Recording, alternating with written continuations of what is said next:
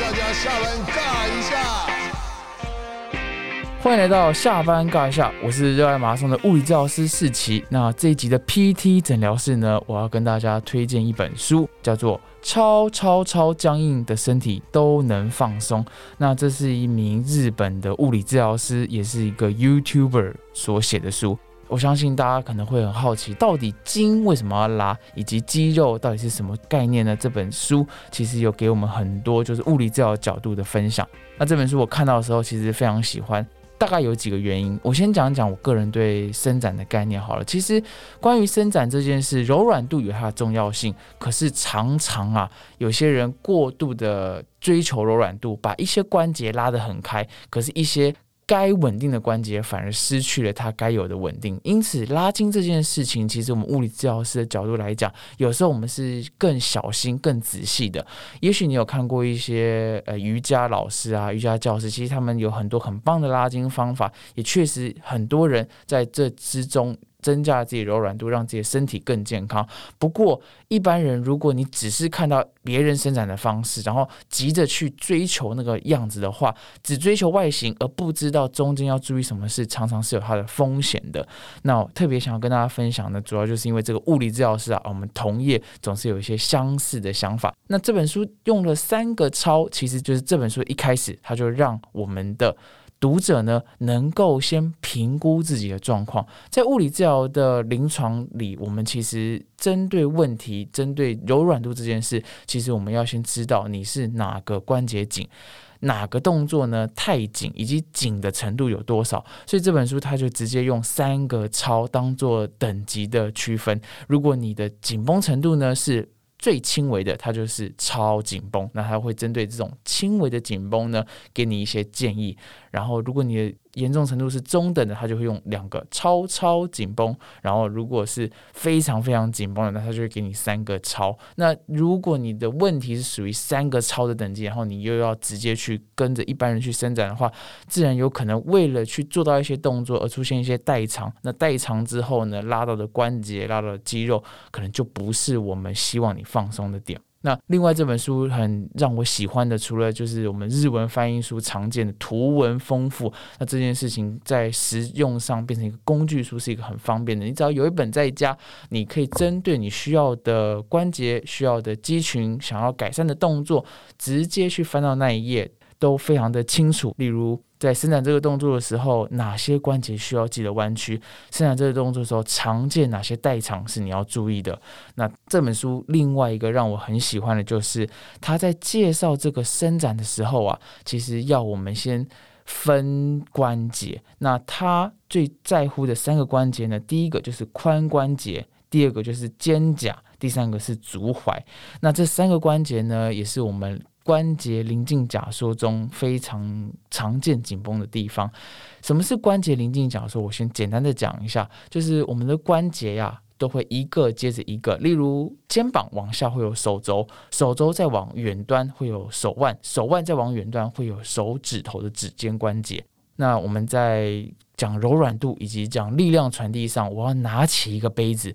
其实手去拿它，可是这时候你的手腕、你的手肘、你的肩膀的关节其实都要出力。那一样，如果你要穿衣服、你要去晾衣服，有些是需要大活动度的动作的时候，可能呢这些关节要一起去工作。所以关节临近假说要讲的就是，该有活动度的关节要有活动度，该有稳定度的关节要有稳定度。而这本书特别要我们放松的髋关节。肩胛骨跟足踝呀，其实它就是三个我们日常生活使用，甚至运动中非常需要这个活动度的关节。那以我们跑者来为例啊，髋关节啊，就是我们跑者的动力来源。臀部。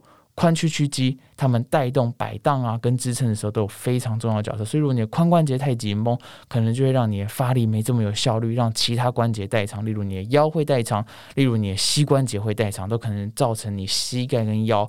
不必要的酸痛。接着呢，肩胛关节啊，在跑者上，或许我们不像一般球类啊或者投掷类的运动会比较多手部的动作。不过啊，肩胛骨，因为它接着我们的胸椎，肩胛骨啊带动我们接下来手臂的摆动，所以肩胛周围的活动度其实也帮助我们跑者在摆臂以及呼吸上是有很大的重要度的。那现在的人啊，大部分我们都是做事生活。即使工作不是久坐，你也常常会需要使用手机或者是看电脑这些东西。那这种时候，我们的肩膀往往是有圆肩的现象。这个圆肩的现象呢，久了以后就会让我们的肩胛周围是非常紧绷的，让你出去跑步的时候，可能又会有乌龟脖，让你有圆肩的状况。其实你跑起来重心是没这么好平衡的，呼吸可能会受限，让你摆臂没有这么轻松。所以，关于跑者，诶，你也可以借由这本书看看你是。几个超的等级怎么去伸展？最后一个呢，就是足踝的关节。那足踝的关节对跑者来讲啊，其实就是力量传递的第一个角色。如果你的踝关节太紧，你的阿基里斯腱没有足够的延展度，其实你在跑步的时候啊，你的足弓可能就会需要代偿，导致说有些人像足底筋膜炎啊，有人像肌后胫后肌腱炎啊，或是一些小腿的不适的症状，其实都跟踝关节的柔软度有关。所以。这一集呢，特别在 PT 诊疗室推荐这本书的原因，是因为这本书有两大重点。第一个，它能够帮你分辨你是哪个紧绷程度，针对你的紧绷程度找到比较适合你的伸展方式，这也是我们物理治疗在评估的时候非常在意的一件事。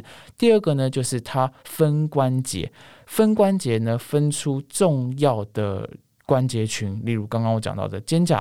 我们的髋、我们的踝关节，这三个都是关节临近假说中非常在意，以及非常建议大家要保持足够活动度。当你有足够的活动度之后呢，你在运动起来，你在训练的过程中，也可以让他们有好的力量传递，让你在运动的时候更有效率。好，如果你喜欢这本书的话呢，从发布的这天起呢，一周内你可以到脸书马拉松治疗师的粉砖分享这集 podcast 的贴文，留下你。特别想要伸展的关节，或是你平常训练完，你都怎么去做收操伸展？那我们会在一周之后呢，选出两名幸运儿，然后出版社会将这本超超超僵硬的身体都能放松的书籍寄送给你。那希望大家听完这集都会喜欢伸展的概念，以及找到对的伸展方式，透过书籍的知识呢，保护我们的身体，让我们运动的能够持续的更持久，训练起来更有效率。如果你喜欢我们的单集，欢迎到马拉松治疗师的粉砖，欢迎到 IG 下班尬一下，或是各大 Podcast 平台订阅以及留言给我们你的问题。那我们这集就到这里结束喽，我们下周见，拜拜。